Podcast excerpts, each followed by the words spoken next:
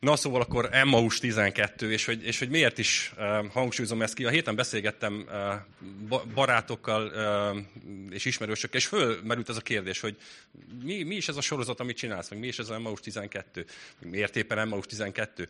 És én már azt hittem, hogy ezt már unásig elmondtam mindenkinek, de, de akkor szerint felelevenítem, hogy bennem miért indult ez el, és, és mi volt a motiváció, mi, mi volt az indítatás, hogy, ez, hogy ezzel elkezdjek itt foglalkozni. Ugye mi is ez az Emmaus? Nyilván ismerjük az Emmaus helység nevet, de ez, ez egy új szövetségben megjelenő név.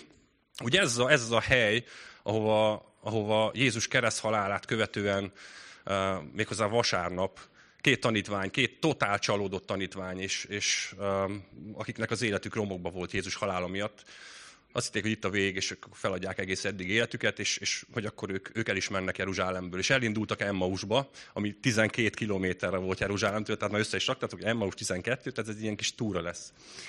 És mi történt velük ezen az úton? Becsatlakozott melléjük valaki. Mégpedig a, a feltámadott Jézus, akiről ők nem tudták, hogy ki, nem ismerték fel. És, és elpanaszolták neki, hogy pedig mi azt hittük, hogy majd, hogy majd itt Jézus lesz az, aki, aki megváltja a népét. És nem tudom, hányan ismeritek ezt a, ezt a graffitis idézetet, hogy Jézus a válasz. Na de mi a kérdés? Ugye? És ez, és ez szerintem nagyon fontos. Nagyon fontos föltennünk ezt a kérdést, hogy mi a kérdés? Hogy ki lesz az, aki elzavarja a rómaiakat és beül a királyi trónba? Ez volt a kérdés? Nem. Hanem, hogy ki lesz az, aki megváltja az emberiséget a bűneiből. Ki lesz az, aki megszabadítja őket a bűnökből és ráadásul éppen a halálával. És, és ezen a 12 kilométeres úton végig beszélgettek, és, és rámutatott Jézus önmagára, így az Ószövetségi írásokon belül, kezdve Mózestől és a profétáktól, és megmutatta, hogy nézzétek, ez mind rám mutat, ez mind, mind rólam szól. És megértette velük, elmagyarázta nekik, hogy mi, miért is történt. És az út végére megértették, és felfogták, hogy mi is volt az igazi kérdés. És végre értelmet nyert, hogy Jézus a válasz az élő Jézus. Ő az Isten, aki ott sétált mellettük. És ez ennek a sorozatnak is a célja, hogy, hogy kicsit becsatlakozzunk erre a, erre a kis távra, erre a kis rövid kirándulásra, vagy túrára. És tudom, hogy van, van itt közületek nem is egy olyan ember, aki, aki megmosolja, hogy 12 kilométert, hát ne vicceljétek, hát ilyen Peti mosolyog, tudja, miről van szó. Tehát ilyen Gerecse 50, meg Mátra 115, meg na, az valami. Hát ez most 12, ne, bemelegítésnek is. És ráadásul a szintidőnk is milyen rossz. ráadásul a szintidőnk is milyen rossz, ugye nem tudom, évek óta megyünk, és, és, és még nem értünk a végére. Hát gyerekek, ez ilyen, ez ilyen túra light, jó? Tehát nem, nem, nem toljuk túl nagyon nagy divat mostanában ugye posztolni a Facebookon és minden egyéb helyen, hogyha valaki mozog, vagy fut, és az egész útvonalat föltünteti, a szintidőt föltünteti, hány perces kilométereket fut, engedjük el, jó? Tehát ez a, a számmisztikát így, így hagyjuk, hagyjuk másokra, és csak élvezzük így a Jézussal való járást. Jó, benne vagytok? Na, és akkor vegyük fel a fonalat, hol hagytuk? Abba, Salamonnál fejeztük be legutóbb, tehát Salamonról beszéltünk egy kicsit a legutóbbi tanításban, illetve a, a, a példabeszédek könyvéből egy kicsi bölcsességre tettünk szert. Salamon, Salamonról azt um, olvastuk, hogy Izrael történetében ez volt, a, ez volt a, a, az aranykor, a csúcsidőszak, és Salamonról nagyon sok mindent, hogy nagyon bölcs volt, nagyon gazdag volt, sőt, még azt is hallottuk, hogy volt rengeteg felesége, méghozzá ezer felesége volt. Jó, tehát aki, aki esetleg lemaradt erről a múltkor, vagy akinek újdonság lenne ez, a, ez az információ, akkor hagyok egy kicsit időt megemészteni. Jó, tehát nem öt felesége volt, vagy 28, hanem ezer. Jó, tehát hogy így, így emészgessétek. Bár azért annyi időt tudok hagyni, hogy ezt ténylegesen megemészétek, mert ez, ez ennyi időt nem lehet. De miatt azt gondolnánk, hogy ez, hogy ez mekkora, mekkora jó dolog, nem? Tehát, hogy néhány, néhány férfi ember arcát így próbálom pásztázni, hogy azért, azért ezer feleség az na. De higgyétek el, hogy ez nem. Tehát ez nem volt akkora, akkora jó. És nem csak az ezer anyós miatt, ugye ezt elsütöttem akkor is, hanem, hanem egyszerűen látjuk, hogy Istennek nem ez a, nem ez a az akarata, nem ez a terve, ez a, ez a többnejűség, ugye, ez a bűnbeeséssel jött be így az embereknek a, a kultúrájába. Tehát Isten, mikor megteremtette Ádámot, akkor nem futószalagon gyártotta mellé az évákat, hogy ne, ez itt van 5, 10, 20. Egy. És látjuk, hogy Salamonnak is a, a túl sok feleség okozta a vesztét. Az, hogy, az, hogy rengeteg idegen, pogány asszonyt vett feleségül, akik, akik báványisteneket akartam, akartak imádni, nekik akartak szolgálni, azoknak akartak áldozni. És az a durva, hogy erre rávették Salamont is. Azt a Salamont, akinek kétszer megjelent az Úr, aki a, a földkerekség egyik legbölcsebb embere volt, ezt kapta ajándékba, és még ő, őt is megfertőzték, és gyakorlatilag elbukott. És ezért szeretem igazándiból a Bibliát olvasni, mert már nem azért, hogy felvillanyoz mások bukását olvasni, de, de az, hogy ennyire emberi az, hogy, az, hogy uh, tudok velük azonosulni, hogy, hogy nem, nem egy ilyen piedesztára emelt hősök ők, hanem, hanem ugyanúgy emberek. De akik, akikből az Isten ki tudja hozni a legjobbat. És uh, Salamon bukását követően, illetve ennek a bukásnak azért meglett a, a következménye. Ahogy így folytatjuk az Ószövetségi tanulmányozásunkat, látjuk, hogy, hogy ennek a bukásnak az lett a következmény, hogy az ország ketté szakadt. Lett egy északi királyság és egy déli királyság. Az északi királyságot ismerjük úgy, hogy Izrael, és a, a 12 törzsből 10 törzs alkotta ezt az északi királyságot, és a, a déli királyság pedig Júda lett, ezt mindössze kettő. Tehát kicsit aránytanul szakadtak el, jó, tehát 10-2 arányba ö, osztoztak. Ez volt Júda és Benyámin törzse, és Jeruzsálem központtal ment tovább és működött tovább Júda országrésze. Izraelben, tehát az északi királyságban, és mind a déliben, összesen 20-20 király követte egymást. Jeroboám kezdte a sort északon, és őt követte 19 másik király, de ahogy olvassuk ezt a, a királyok és a krónikák könyvében ezeket a, ezeket a történeteket, azt látjuk, hogy gyakorlatilag mind rossz döntést hozott. És mind mind elbukott. Nem keresték az Isten, Isten akaratát.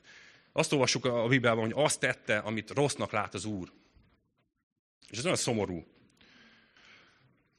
És ennek, ennek következtében, vagy ennek folyamány az, hogy az északi országrészt megtámadta az asszír birodalom, és el is ragadták a népet, elvitték, elhurcolták fogságba. A déli ország részben Roboám, tehát Salamon fia került a trónra, ő volt az első király ebbe a, ebbe a ketté szakadt országban, vagy ország részben, és őt is 19 másik király követte. Tehát itt is összesen 20 király uralkodott, és csak egy picikével működtek jobban, mint az északi rokonok. Itt a, a 20-ból 8 ról azt olvassuk, hogy azt tette, amit jónak lát az Úr. És azért egy kicsit azért, azért bizakodásra ad okot, hogy, hogy na azért nem, nem veszett el minden jó eh, ebből a népből. De azonban őket is utolérte a végzet, és őket is elhurcolták a végén fogságba, őket a babiloni fogságba hurcolták el.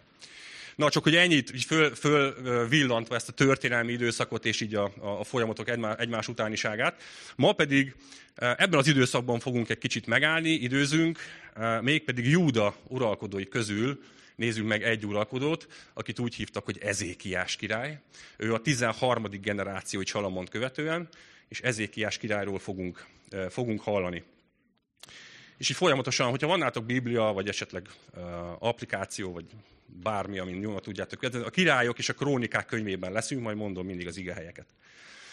És annyira, annyira uh, ugye felkészülés során, ahogy olvastam ezt a, ezt a bibliai történetet és, és Ezékiásnak az életét, volt egy ilyen, volt egy ilyen aha élményem. Tehát annyira, annyira annyira csodálatos, hogy megérteni azt, megérteni azt hogy, hogy ezekben a régi időszakokban, ebben a régi történetekben, ókori királyrokról olvasunk, és erről beszélünk, és mégis meglátni azokat a számunkra is aktuális, releváns tanácsokat, példákat, hogy ez, hogy, ez, hogy ez fantasztikus. Tehát olyan párhuzamokat véltem felfedezni, ami a, ami a mostani keresztény életünknek a, a, a, a mindennapjaiba, a döntésekbe, az életvezetésünkben nagyon nagy segítséget tudnak adni. Na szóval, Ezékiás életét olvasva eh, meg fogjátok ti is látni, és hogy remélem meg is erősítitek majd, hogy ténylegesen ilyesmi az a keresztény élet. Ilyen az, mivel itt próbálkozunk, bugdácsolunk, esdeklünk, de, de ezt, ezt így próbáljuk mi is csinálni. Három fő momentumot eh, fedeztem fel Ezékiás életéből, és mi egy keresztény élet? Hol kezdődik egy keresztény élet? Mi az az első momentum, amikor azt mondod, hogy te keresztény vagy? Na szóval. Igen, parancsolj. A megtérés, jaj, de jó, köszönöm tanult kollégámnak, hogy, hogy besegített, kiúztad a, a gogot a kis tartsát a slamasztikából, hogy valaki tudja. Igen, tehát a megtérés, a megtérés és az újjászületés az, ahonnan elindul, elindul a keresztény ember élete úgy, mint keresztény. És akkor utána, utána mi történik? Folyamatában megy az életünk, a keresztény életünk, és gyakorlatilag egy 10 centivel vagy 20 centivel a föld felett lebegünk, és ugye semmiféle probléma és kihívás és, és akadály nem ér minket, hanem egyszerűen, egyszerűen így gond nélkül éljük az életünket, igaz?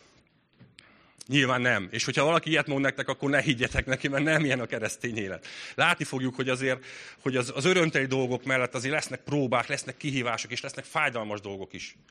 De ilyen az élet, és ilyen a teljes élet. És majd a végén, az életünknek, az itt látható életünknek a végén, ott eljön a halál.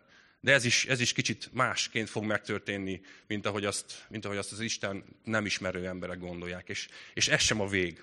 Jó, tehát ez a, ez a hármas osztat, én ezt láttam meg, ezt láttam, fe, tudtam felfedezni Ezékiás királynak az életéből. Úgyhogy gyertek, csapjunk is bele. A kettő krónikák 29-ből kezdem a felolvasást, az első verstől. Ezékiás 25 éves korában kezdett uralkodni. Ez csak azért, hogy tudjuk, hogy Ezékiás 25 éves korában kezdett uralkodni. Tehát egy fiatal uralkodó volt. Uralkodása első évének első hónapjában kinyitatta az úr házának ajtajait, és kiavítatta azokat. Azután visszahozatta a papokat és a lévitákat, és összegyűjtötte őket a keleti téren.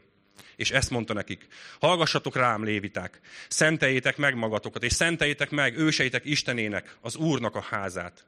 Hordjatok ki minden undorító bálványt a szentéből, mert hűtlenné váltak őseink. Azt tették, amit rossznak lát Istenünk az Úr, és elhagyták őt. Elfordították arcukat az Úr hajlékától, hátat fordítottak neki. Még a csarnok ajtóit is bezárták, eloltották a mécseseket, nem hoztak illat áldozatot, és nem mutattak be égő áldozatot a szentében, Izrael Istenének. És a tízes verstől. Azért elhatároztam, hogy szövetséget kötök Izrael Istenével, az Úrral, és akkor izzó haragja elfordul majd rólunk. Fiaim, ne tétlenkedjetek, hiszen titeket választott ki az Úr, hogy az ő szolgálatára álljatok. Neki szolgáljatok és áldozzatok. Mi a megtérés? Szerintetek mi a megtérés? Ezt úgy tudnám megfogalmazni, hogy, hogy az életem egy pontján megértem, hogy, hogy bűnös vagyok és elveszett.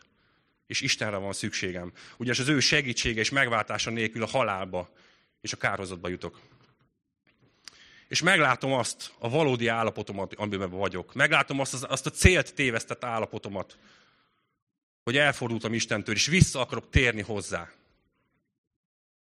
És kívülről lehet, hogy a megtérés az egy ilyen, um, úgy tűnhet, mintha az, az, az az én, vagy a mi munkánk lenne, a mi cselekedetünk, a mi irányunkból egy lépés. És valójában az is. Egy lépés, egy döntés, de ez mindez csak egy válasz, egy válasz arra, amit Isten már megtett értünk. Ugye a János 3.16-ból nagyon jól tudjuk ezt az igét, és annyira szeretem. Ez így hangzik, mert úgy szerette Isten a világot, hogy az ő egyszülött fiát adta, hogy aki hisz el ne vesszen, hanem örök élete legyen. Ugyanis ő a kezdeményező. Mire te egyet lépsz, ő már lép egy milliót feléd. És már mindent megtett, neked csak el kell fogadnod. És ez a megtérés.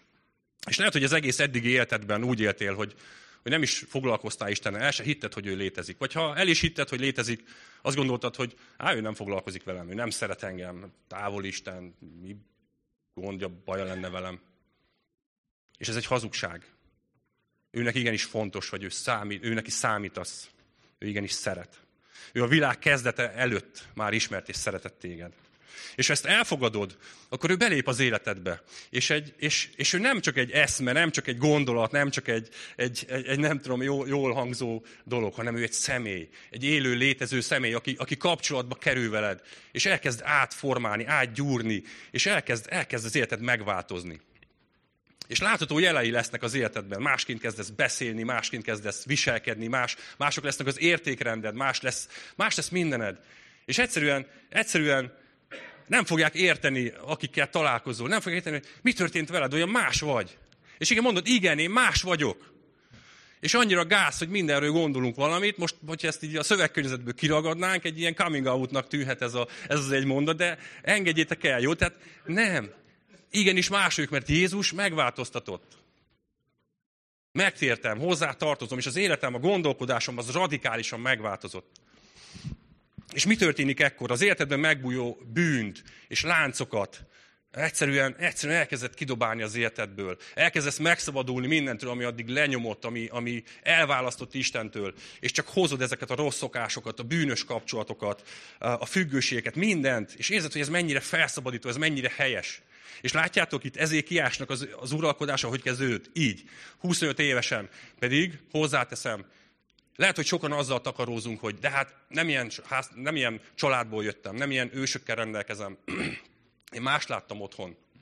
Figyeljetek, Ezékiásnak Áház volt az apja, aki az egyik legutálatosabb király volt így ebbe a történelem során. Olyan dolgokat tett, hogy föl se sorol nektek. És Ezékiás uralkodásának első percében azt mondta, én nem így fogom ezt csinálni. És kinyitatta az úr templomának az ajtját, amit bezáratta, kidobáltatta az összes bálványt, amit ott betettek, és megszentségtelenítették az Isten házát. És ez történik bennünk is, amikor megtérünk, amikor Istenhez jövünk, és érezzük, hogy fú, kivele minden bálványjal, minden szennyel, mindentől, ami elválaszt minket. És ez, ez, ez a megtérés. És a megtérés után akkor ismét ugye egy méterrel a föld felett, és jaj, de jól érzik magunkat. Most már minden happy, sírem vagyunk, és remélhetőleg nem úgy, mint József Attila, de gyakorlatilag... ezt, bocs, ezt nem írtam ide, de kijött belőlem, elnézést kérek mindenkitől. Szóval most a semmi baj nem érhet minket, most már tök jók vagyunk. És lássuk, nézzük meg, hogy hogy, hogy folytatódott az élete Ezékiásnak. A 2 Krónikák 32. Ezek után, a hűségesen véghez vitt dolgok után eljött Sanhérib, Asszíria királya, és betört Júdába. Ostrom alá vette az erődített városokat, és el akarta foglalni azokat. De hát akkor ez most mi? Ez most, ez most miért? Hát ezt érdemeljük, hát megtértem, Uram, átadtam az életemet, kipucoltam a szentét, és, és tényleg neked, neked szentelem az életemet. Most, most, most, azt tettem, hogy neked kedves. És, és hogyha, hogyha lázadoznál, vagy ráadásul azt gondol, hogy, hogy jogosan, hát, hát nem, akkor tegyük fel magunknak ezt a kérdést. Tedd fel magadnak ezt a kérdést. Hogy mi a motivációd? Miért keresed Istent? Egy üzleti lehetőséget látsz benne? Egy ilyen, egy ilyen adok-kapokot? Na, én, én, na, igen, hozzád jövök és megtisztel. De akkor te is adjál valamit, igaz? Tehát biztos, hogy, hogy vagyunk így, vagy vannak így. Remélem csak csak vannak így, vagy ne is legyenek inkább. De ez egy ilyen kalmár szellem. Hogyha, hogyha azért jövünk Istenhez, hogy, hogy valamit kapjunk tőle, akkor ez egy ilyen számító és önző gondolkodás, és elég rövidlátó. Az igazság, hogy ő nem ilyen világi javakkal és kényelemmel akar minket el, el kényeztetni. Ő mindenható, és ő tudja igazán, hogy mire van szükségünk. Tudja, hogy egyáltalán nem a pillanatnyi kényelmünk és a jólétünk az, ami elsődlegesen fontos, hanem ő formálni szeretne és változtatni azt, hogy azzá válj, akinek ő szeretne látni. És újabb kérdés, hogyha ő formálni és változtatni szeretne, akkor, akkor nem vagyok neki így jó, ahogy vagyok? Nem fogad el így, ahogy vagyok? De ő szeret és elfogad. De, de ő sokkal jobban szeret annál, mint hogy meghagyjon téged úgy, ahogy vagy. És ezt nem tudom, kitől időztem, idéztem valakitől, de ez annyira, annyira jól hangzik. És ez nagyon is igaz. Isten sokkal jobban szeret minket annál, mint hogy úgy is hagyjon, ahogy vagyunk. Figyeljetek, Isten szeretete az felette áll annak, annak az ismeretnek, amit el fel tudnánk fogni. És jobban szeret minket annál, mint amennyire azt meg tudnánk érteni. Szóval neki nem a kényelmünk és az anyagi jólétünk, meg az egészségünk az elsődlegesen fontos, hanem, hanem az örök életünk. És az, hogy, az, hogy formálja a lelkünket, a jellemünket, és olyanná, ami ennek megálmodott. Na és ez hogy történik? Melyik szeretnétek lenni, hogyha választhatnátok, melyikek szeretnétek lenni? Ha azt mondom, hogy nyers vas, vagy ócskavas, vagy acél. Ezt, ezeket a szavakat meghalljátok, melyik, melyiket, melyiket szeretnétek választani? Melyik szeretnél lenni? Ócskavas, nyersvas, vagy acél?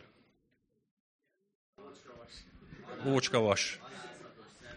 Ócskavas szeretné lenni. Isten acélnak szeretne titeket. És kihozza az ócskavasból és a nyersvasból, kihozza az acélt. Ugye ez hogy történik? Iszonyat magas hőfokon kiégetik a salakot, kiégetik az oda nem illő dolgokat, és, és az acél így, így uh, keletkezik, vagy így hozzák létre. Vagy azt is kérdezhetném, hogy mi szeretné lenni egy kupac agyag, vagy egy fazekas mestermű. Melyik szeretnél lenni? Tudom, ti kupac agyag. Oké, okay, az, az alázatos. De, de most őszintén, őszintén melyikek szeretné? Isten, Isten azt szeretné, hogyha ilyen, ilyen fazakas mesterművek lennénk, egy gyönyörű mázzal, egy gyönyörű funkcióval. És, és, és nem tudom, hányan tudjátok, hogy ez hogy készül, hogy készítik ezeket a, az, az agyag, vagy a fazakas mesterek, hogy készítik a dolgokat. Hát fog egy kupac agyagot, ezt így jó, oda küldi erre a korongra, tehát bevizezi, elkezdi forgatni iszonyatos gyorsasággal, formázgatja, ami ki nem alakul, az a, az a forma, az a, az a amit megálmodott, az a cserép, vagy, vagy edény, vagy tál, vagy bármi, és utána hagyják száradni, mázazzák, és kiégetik, és így éri el azt a funkcióját, és azt a, azt a kinézetét, ami, ami, ami, amit megálmodott a fazekas. És kérdés, hogy most te, ha fölteszem ezt a kérdést, hogy melyik fázisban érzed magad? Abban a fázisban, akit most épp jó oda küldtek azt az agyakkupacot, vagy az abban a fázisban, amikor pöröksz, mint a ringlispír, és állítsátok meg, meg ki akarok szállni, vagy, vagy éppen a kemencében, és küzdünk, és szenvedünk, és ég, égünk ki. De gondoljatok arra, hogy, hogy milyen lesz a végeredmény. Jézus azt mondta, hogy ezeket azért mondom nektek, hogy bégességetek legyen én bennem. A világon nyomorúságotok van, de bízzatok, én legyőztem a világot. Olvassuk tovább. Amikor, Ezékiás, amikor látta Ezékiás, hogy Szanhéri megérkezett, és Jeruzsálemet is meg akarja támadni, vezető embereivel és vitézeivel úgy határozott, hogy betömik a városon kívül lévő forrásokat. Azok támogatták őt. Nagy sokaság gyűlt össze, és betömtek minden forrást és patakot, amely azon a földön folyt. Mert ezt gondolták, miért találják meg azt írja királyai ezt a sok vizet, ha ideérnek. Majd minden erejére azon volt, hogy kiavítassa az egész várfalat, ahol csak sérült volt. Megnagyobbítatta az őrtornyokat, és építetett kívülről egy másik várfalat, és megerősítette a Milló erődöt Dávid városában. Sok gerejt és pajzsot is csináltatott. A hadinép élére csapatparancsnokokat rendelt, azokat maga köré gyűjtötte a városkapu előtti téren, és szívhez, szóló, szívhez szólóan beszélt hozzájuk. Amiket itt, itt felolvastam, ezt mindjárt pontról pontra át fogjuk nézni, ez szerintem hogy a keresztény életünkben egy hihetetlenül fontos stratégiai lépések. És, és megláttam benne azt a, azt a relevanciát, azt a, azt a ma is érvényes üzenetet, amit szeretnék így, így veletek közösen átbeszélni. Azt kell tudnunk, hogy, hogy a megtérésünk után az ellenség az, az ördög, az nem mond le rólunk, nem mond le arról, hogy eléri a célját, nem mond le arról, hogy eltérítse a figyelmünket, hogy eltántorítsa minket, hogy eltereljen a céltól. Ami személyes életünkben, keresztény életünkben is háborúkat élünk meg. Szellemi hadviselésben élünk. És ezt, ezt Pálapostól is elmesélte nekünk, és ez már az új szövetségben, de ő is ezt érezte, és ő is ezt fontosnak tartotta megosztani. Ezt hagyj olvassam fel az Efezus 6.10-től. Végül pedig, erősödjetek meg az Úrban és az ő hatalmas erejében. Öltsétek magatokra Isten fegyverzetét, hogy megállhassatok az ördög mesterkedéseivel szemben. Mert mi nem test és vér ellen harcolunk, hanem erők és hatalmak ellen. A sötétség világának urai és a gonoszság lelkei ellen, amelyek a mennyei magasságban vannak.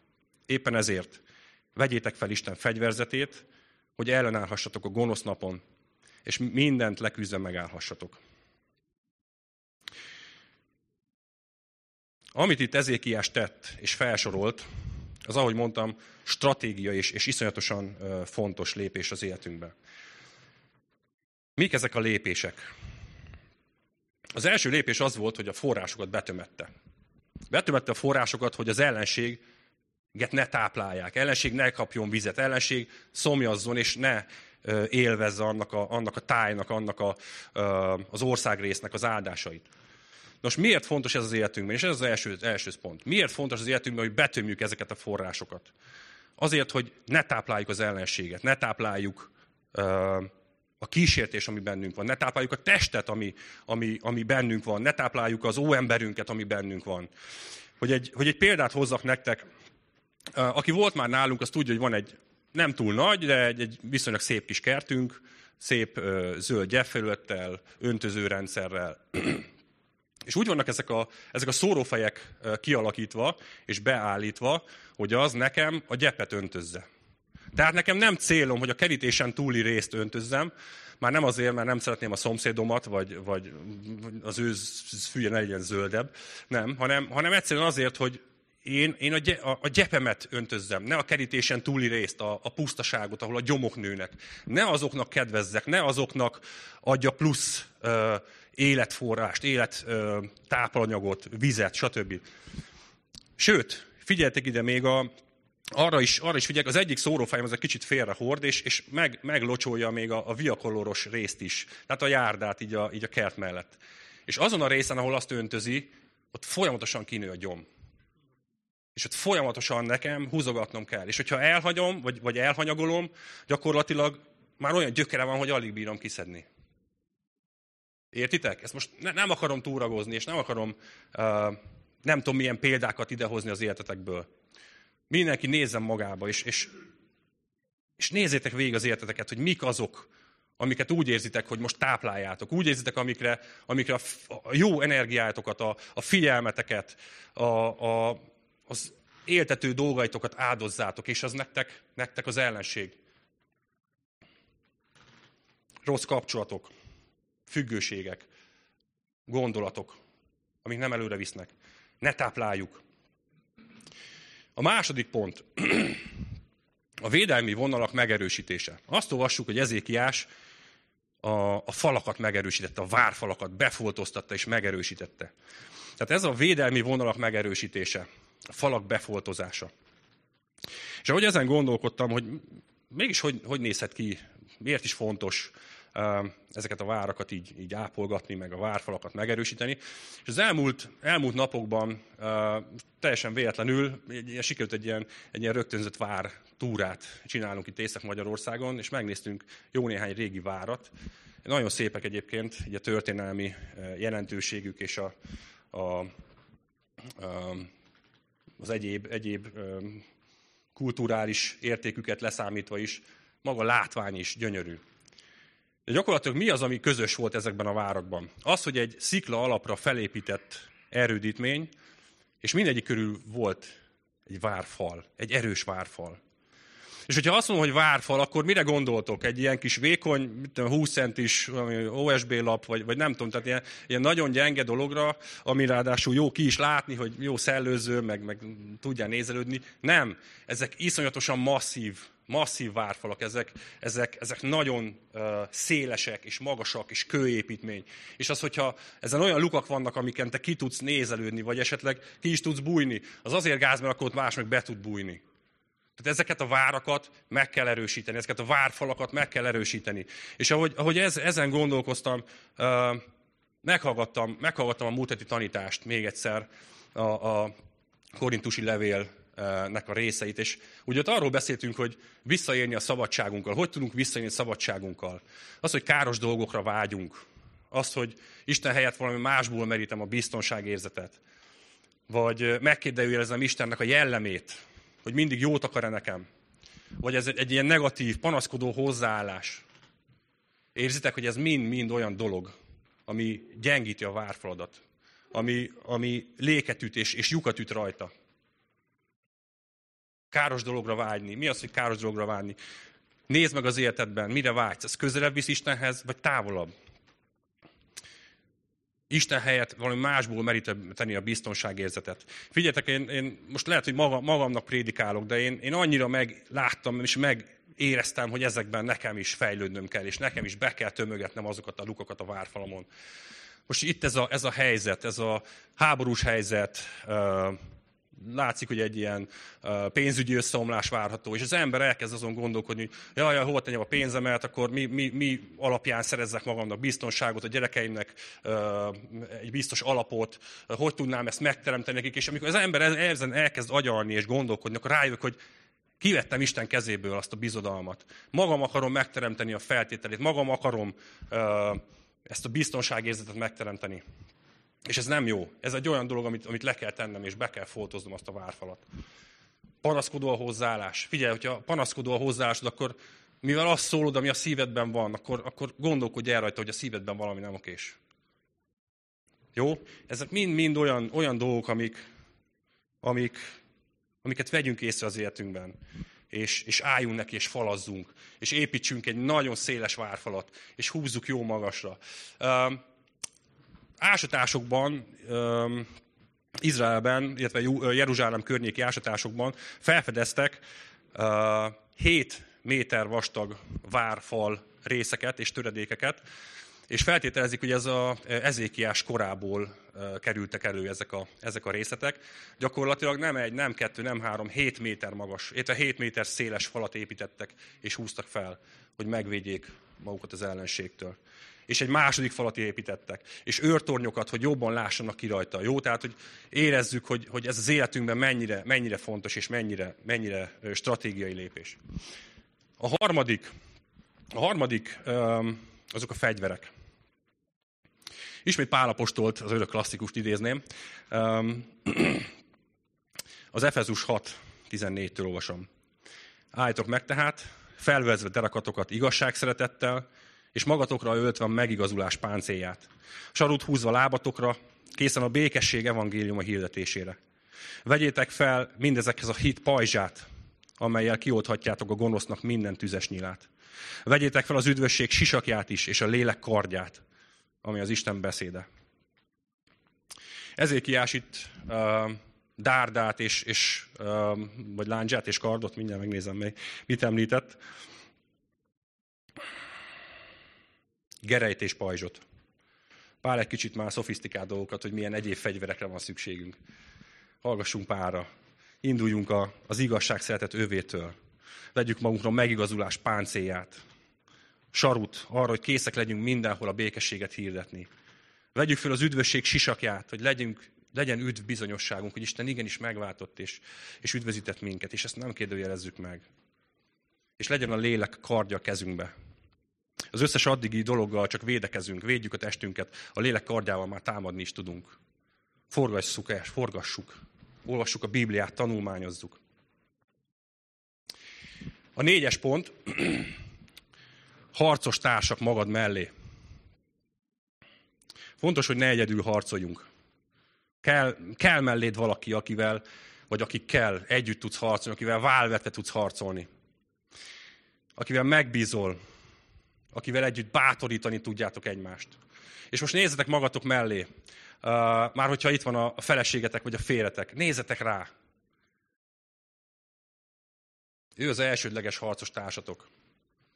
Ő az, aki, aki ott áll mellettetek, aki a, le, aki a legjobban ismer, aki a legjobban tud bátorítani, aki, aki a legjobban uh, elfogad téged akkor is, amikor padlón vagy, és fel tud emelni.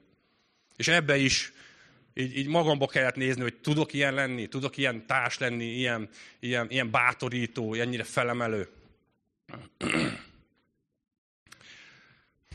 Hát most így nagyon, nagyon megítélt, és nagyon betaláltak ezek az üzenetek, hogy fú, azért nagyon sok mindenben kell, nagyon sok mindenben kell fejlődnöm.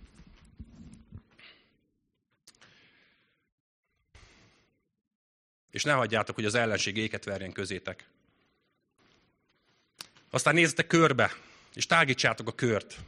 Kellnek a barátok, kellnek a, a, a harcos társak, kellnek a, a házi csoportok, kellnek azok a, azok a baráti közösségek, ahol, ahol egymást tudjátok bátorítani és, és megerősíteni. És imádkozzatok egymásért, emeljétek fel egymást. És ez a bátorító beszéd, nem tudom, hogy hányan ismeritek, hányan olvastátok a, a Gyűrűk urát. Nekem az egyik kedvenc, kedvenc könyvem. Uh, vagy aki nem olvasta, az, aki, az, aki látta esetleg filmben, elfogadom azt is. nem tudom, hány emlékeztek rá, amikor, amikor egy ilyen veszett csata előtt, vagy a, iszonyatos túlerővel szembe kellett nézni, és, és ott vannak azok a csügget katonák, és akkor jött Aragorn, vagy, vagy ott jött a Theoden király, vagy jött Gandalf, és olyan szinten föllelkesítette őket, hogy elvérre hányan vagyunk, százszor annyian vannak, akkor is nekik megyünk és győzünk. És kell az, hogy igenis így fel tudjuk egymást lelkesíteni, fel tudjuk így tüzelni. Ezt tette itt Ezékiás. Én, én biztos vagyok benne, Tolkien ugye, ugye hívő keresztény ember volt, és én biztos vagyok benne, hogy olvasta a Bibliának ezt a részét, ahogy itt Ezékiás motiválja a népet, ahogy Ezékiás itt, itt feltüzeli a, a, a, a, a csapatot ebben a látszólag esélytelen helyzetben is. És biztos vagyok benne, hogy volt egy kis, volt egy kis köze annak, hogy így formálta meg ezeket. Ezt mondta Ezékiás, legyetek erősek és bátrak, ne féljetek és ne rettegjetek Asszíria királyától, meg a vele levő egész sokaságtól, mert velünk többen vannak, mint ő vele. Ő vele emberi erő van, mi velünk pedig Istenünk az Úr, aki megsegít bennünket, aki együtt harcol velünk a harcainkban. Ez, hogy ne félj, többen vannak ő velünk, mint ő velük, ez egy idézet volt. Nem tudom, hány ismeritek ezt a történetet, amikor uh, Arám király üldözte Elizeust, ugye a profétát, és ő, és ő Dótán városba menekült, és ott aludt, miközben az ellenség körülzárta a várost. És egy nagy, nagy hadsereg uh, hajnalra azt vették észre, hogy egy nagy hadsereg veszi körül, és meg fogják őket ölni. És ébresztette föl, ébresztette föl Elizeusnak a szolgája, hogy Elizeus, ébredj, hát nézd itt az ellenség, hányan vannak? És ő fölkelt, kitörötte a csipát a szeméből, és azt mondta, hogy ne félj, többen vannak velünk, mint ő velük. És imádkozott, hogy nyíljon meg a szeme a szolgának. És tudjátok, mit látott? Hogy Elizeus körül a hegy tele volt tüzes lovakkal és harci kocsikkal. Mekkora kép ez? Ő ott az ellenség, de gyakorlatilag ők vannak gyakorlatilag kisebbségben. Az ellenségnek esélye nincs, ugyanis itt van a mennyei sereg, Istennek a tüzes harci kocsiai és a tüzes lovak. És lehet, hogy így vagyunk mi is, vagy lehet, hogy így vagy, hogy befoldoztad a, a, a, a várfalat, felfegyverezted magad, még harcos társak is vannak melletted, de lehet, hogy a túlerő az megrettent. De figyeljetek, ez is csak egy hazugság. Az ördög csak el akarja hitetni, hogy többen vannak. És annyira jó lenne, hogy amikor, amikor mi is el vagyunk itt csüggedve, amikor így, így körülvesznek a gondok, akkor az Isten megnyitná a szemünket, hogy meglássuk azt, hogy bizony a mennyei sereg az ott van körülöttünk hogy a mennyei sereg az körülvesz, és Isten harcol értünk. És az ellenségnek esélye sincs. Ugyanis Isten van velünk. És az ötödik pont az az ima. Azt olvassuk, hogy Ezékiás imádkozik az Úrhoz. Itt a, múlt héten, vagy két héttel ezelőtt volt egy nyakbalkasztó a, a nyakamban, imát lehet kérni itt az Isten tiszteletek végén, és a nyakamban maradt ez a, ez a kis ima cetli, úgy mentem ki a, a büfébe, és a, az egyik, egyik lány, a pultos lány mondta, hogy ó, mi, mi ez a ez ima. És akkor elmeséltem neki, hogy lehet imát kérni. Mondta, hogy jó, hát akkor, akkor mondjatok értem is egy imát, hogy, hogy a vizsgám sikerüljön. És akkor, de éreztem rajta, hogy ő azt gondolja, hogy most elmormolunk itt valami, ilyen kis csodaversikét, vagy, vagy nem tudom, és hogy, és hogy akkor ez segít. Mondom, gyere, de imádkozzál te is, együtt imádkozzunk érte. Á, nem, csak te, te mondjatok el valamit. Ezt értsük meg, hogy ez nem egy ilyen szerencsehozó versike, nem egy ilyen, nem tudom, jó hangzó kis, kis mondókákat mormolunk, hanem, hanem az élő, mindenható Istennel beszélhetünk. Jöhetünk hozzá, és, és elé hozhatunk mindenféle kérésünket. Ahhoz az Istenhez, akinek a szavára előállt a világ mindenség. És aki azt ígérte, hogy úgy szeret minket, mint a gyermekeit. És jövök, jöhetek az apukámhoz, aki mindennél jobban szeret. Hát szerintetek ennél nagyobb kiváltság, és ez az ima. És az imának megvan az ereje. Ezt a 2 király 19-20. versétől így olvassuk, hogy Isten válaszolt, meghallottam, hogyan imádkoztál hozzám, Szanhérib, Asszíria királya miatt. Azért ezt mondja az Úr, Asszíria királyáról. Nem jut be a városba, és nyilat sem lő ki rá. Nem fordít feléje pajzsot, ostomráncot sem épít ellene. Azon az úton tér vissza, amelyen jött. De ebbe a városba nem jut be, így szól az Úr pajzsa leszek ennek a városnak, és megszabadítom önmagamért, meg az én szolgámért, Dávidért. Azon az éjszakán eljött az úrangyala, és levágott az asszír táborban 185 ezer embert. Amikor reggel fölkeltek, mindenfelé holtestek heverke. Ekkor Szanhérib, Asszíria királya fölkerekedett, visszavonult Ninivébe, és ott is maradt. Gondoltad volna, hogy gondoltad néha, vagy szoktad gondolni, hogy erőtlen az imád? Hogy mondom, Uram, de úgy nem látom, a, nem látom az eredményt, és olyan, olyan gyengének érzem magam. Figyeljetek!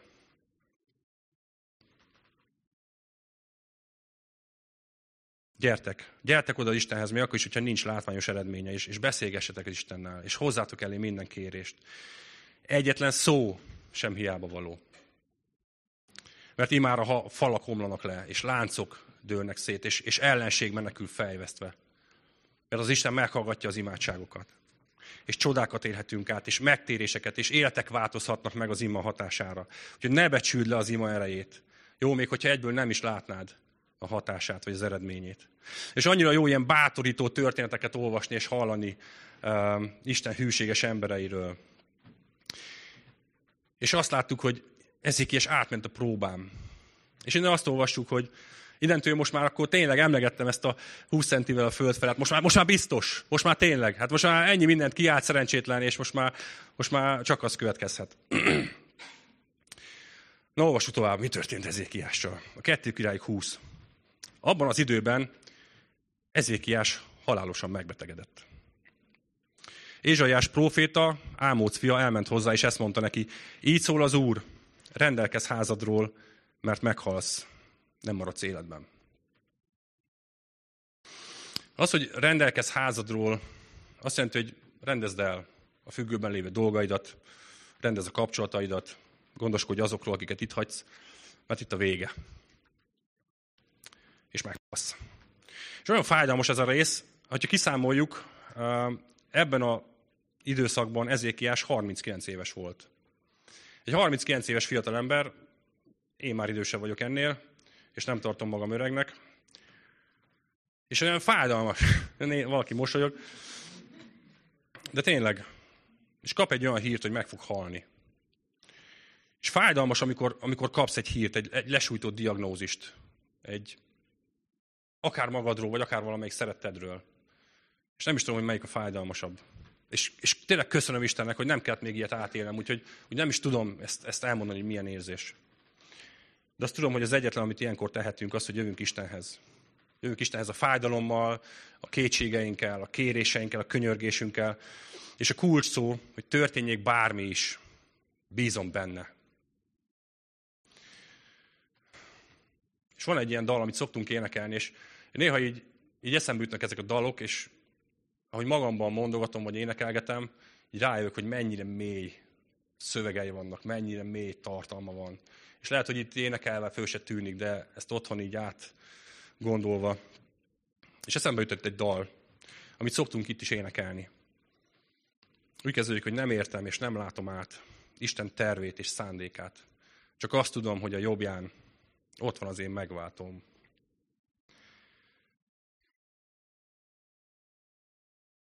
Elhagyta királyi helyét, hogy meghalljon egy bűnösért. Én sem értettem rég, még ő nem lett megváltom. Ő megváltom és Istenem, ki örökké szeret engem. Ő életem és mindenem, ki örökké itt van velem. Akármi vár a földön rám, abból nyerek vigasztalást, hogy meghalt értem a király, és így lett ő megváltom. Tehát elfogadom, és rábízom magam, mert tudom, hogy szeret. Tudom, hogy, hogy ha akar, akkor meg is tud gyógyítani. De ha nem ez lenne a terv, akkor elfogadom. Nem értem, de bízok benne. Nézzetek, mit csinált Ezékiás. Ezékiás erre a fal felé fordult, és így imádkozott az Úrhoz. Ó, Uram, ne feledkezz meg arról, hogy én hűségesen és tiszta szívvel jártam színed előtt, és azt tettem, amit jónak látsz. És Ezékiás keservesen sírt. Ézsaiás még a palota belső udvarát sem hagyta el, amikor így szólt hozzá az Úr igéje. Menj vissza, és mondd meg Ezékiásnak, népen fejedelmének. Így szól az Úr, ősatyádnak, Dávidnak Istene. Meghallgattam imádságodat, láttam, hogy könnyeztél. Meggyógyítalak. Három nap múlva már fölmehetsz az úrházába. Megtoldom napjaidat még 15 évvel. Halleluja, ez milyen csodálatos, hogy Isten meghallgatja az imát, és, és látja, hogyha őszintén est, esdekelünk, és, és könyörgünk hozzá. Ő nem utasítja ezt el. És Istennek semmi sem lehetetlen. És én is hallottam már ilyen csodálatos gyógyulásokról, és olyan bizonyságokról, amik annyira építenek. De van, hogy Isten nem gyógyít meg. Van, hogy nem az a célja, nem az a szándéka. És figyeljetek, Jézus, amikor itt a Földön volt, rengeteg embert meggyógyított, és jöttek hozzá az emberek ezek miatt a csodálatos jelek miatt. És ugyanez a tömeg kicsivel később ott állt Pilátus előtt, és azt kiáltozták, hogy feszítsd meg. Jézus elsősorban nem a testünket akarja meggyógyítani, hanem a lelkünket. És hányszor volt, hogy megbocsátotta a bűnöket, és embereket szabadított fel a bűn fogságából, és erre jöttek a farizeusok, hogy hogy mondhatsz ilyet? Hogy mondhatod azt, hogy bűnöket bocsátasz meg? Neked erre nincs hatalmad. És erre megkérdezte tőlük, hogy melyiket könnyen mondani. Az, hogy megbocsátottak a bűneid, vagy az, hogy kelj fel és járj. De figyelj, akkor kelj fel és járj. De csak azért, hogy elhidd, hogy van hatalmam a bűnöket is megbocsátani. De figyelj, ez csak a borra való. Az volt a fontosabb, oké? Okay? Az a fontosabb. Ez csak azért egy jel, hogy elhidd. Nekem fontosabb, hogy megszabadulj a bűnökből, hogy meggyógyítsam a lelkedet. Nem az a néhány év, hanem az örökké valóság, az örök élet a fontos. Szóval Ezékiás itt kapott még 15 év haladékot. És csak ha tovább olvassuk a, a Bibliát, akkor érthetjük meg, hogy miért, volt is, miért is volt ennek ilyen nagy a jelentősége, és miért, volt, miért is volt fontos ez a haladék. Ezékiás halála után azt olvassuk, hogy a fia Manassé ült a trónra és kezdett uralkodni, aki ekkor még csak 12 éves volt. Micsoda? Tehát hallom, a fogaskerekek beindultak, egy a matek óra, második osztályos matek óra. Tehát, hogyha Ezékiás kapott 15 évet, és a fia 12 évesen kezdett uralkodni. Ez azt jelenti, hogy Ezékiásnak, amikor kapta a halál hírét, még nem volt fia. Még nem volt gyereke. Vagy hogyha meghal, akkor Dávid magja kihalt volna vele. De az Úr feltámasztotta Dávid magját a harmadik napon. És itt is látunk egy ilyen csodálatos Krisztusi előképet. És volt jelentősége az imának? Azt olvassuk, hogy meghallgattam imádat, és láttam, hogy sírtál. Őszintén, alázatosan, és esdekelve. Ezért meggyógyulsz. És nem tudom, hogy mi lett volna, ha, ha nem sír, ha nem imádkozik, ha nem kéri az Istent. De Jézus nemzetség táblájában Ezékiást valóban a fia Manassé követi. És ez egy nagyon, nagyon, nagyon fontos dolgot tanít nekem. Ezt szeretném, ha így, így megértenénk közösen. Isten tervében van egy nagyon fontos részünk. Akarsz egy olyan életet élni, ami, amiben Isten meghív, hogy vegyél részt, és alakítsd az ő tervét. Hogy legyél egy aktív részese, és te is írd a történeteket. Egy ilyen életre hív minket. És ez, ez pont a fatalizmusnak az ellentéte. Aki azt mondja, hogy ah, tök mindegy, mit csinálok, nem csinálom a jót inkább, mert, mert úgyis mindegy, úgyis meg van írva a sorsom, el van döntve a végzetem, de valójában nincs. Isten nem ilyen statisztákat keres, hogy nesze itt a, itt a forgatókönyv, olvas, de ezt kell mondani, ezt kell csinálni, és csináld. Nem. Ő azt mondja, hogy éljetek, éljetek szabadon, hozzatok döntéseket, és azt én beépítem a jó tervembe. És én használom, hogyha kérsz valamit, akkor azt megteszem, hogyha csinálsz valamit, akkor azt én megáldom. Nem színészeket keres. És ez mekkora szabadság, ez mekkora, mekkora felszabadító és örömteli dolog. És, és van egy védőhálónk is, mert hogyha szóval a döntés, akkor dönthetünk jól, és dönthetünk rosszul is. De az a jó, hogy ő kezében tartja dolgokat, és hogyha, hogyha el is rontunk valamit, akkor azt is be tudja építeni a jó tervébe. Azt olvasok a Bibliában, hogy akik Isten szeretik, azoknak minden javukra van. De figyeljetek, 15 évvel később Ezékiásnak ismét eljött az idő. Letelt ez a 15 év haladék, és ismét jött a felhívás, hogy rendelkez házadról. És ez a, ez a keresztény életünknek a vége is. De tényleg?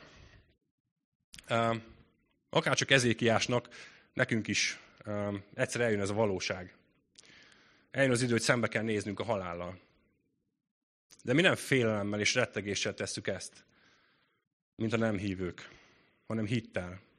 És elrendezzük dolgainkat, elrendezzük kapcsolatainkat, és gondoskodunk a szeretteinkről, mert szeretnénk, hogyha, hogyha úgy, úgy hagynánk itt őket, hogy azt, hogy azt elrendezzük. És Jézus is ezt tette. Emlékezzünk vissza a keresztván. De miközben ezt tesszük, és elrendezzük a házunkat, rábízhatjuk magunkat Jézusra. A feltámadt királyra, akinek bizony szintén van egy háza. És ezzel az igeverset zárom ezt a tanítást a János 14-ből. Ne nyugtalankodjék a ti szívetek. Higgyetek Istenben, és higgyetek én bennem. Az én atyám házában sok hajlék van. Ha nem így volna, vajon mondtam volna nektek, hogy elmegyek helyet készíteni a számotokra? És ha elmentem, és helyet készítettem nektek, ismét eljövök, és magam mellé veszlek titeket, hogy ahol én vagyok, ti is ott legyetek. Figyeljetek, helyünk van Isten házában. Örök életünk. Nem, nem ott fog kezdődni, hanem már most elkezdődött. de halálunk után oda mehetünk hozzá. Az ő életünk az ott folytatódik. Amen.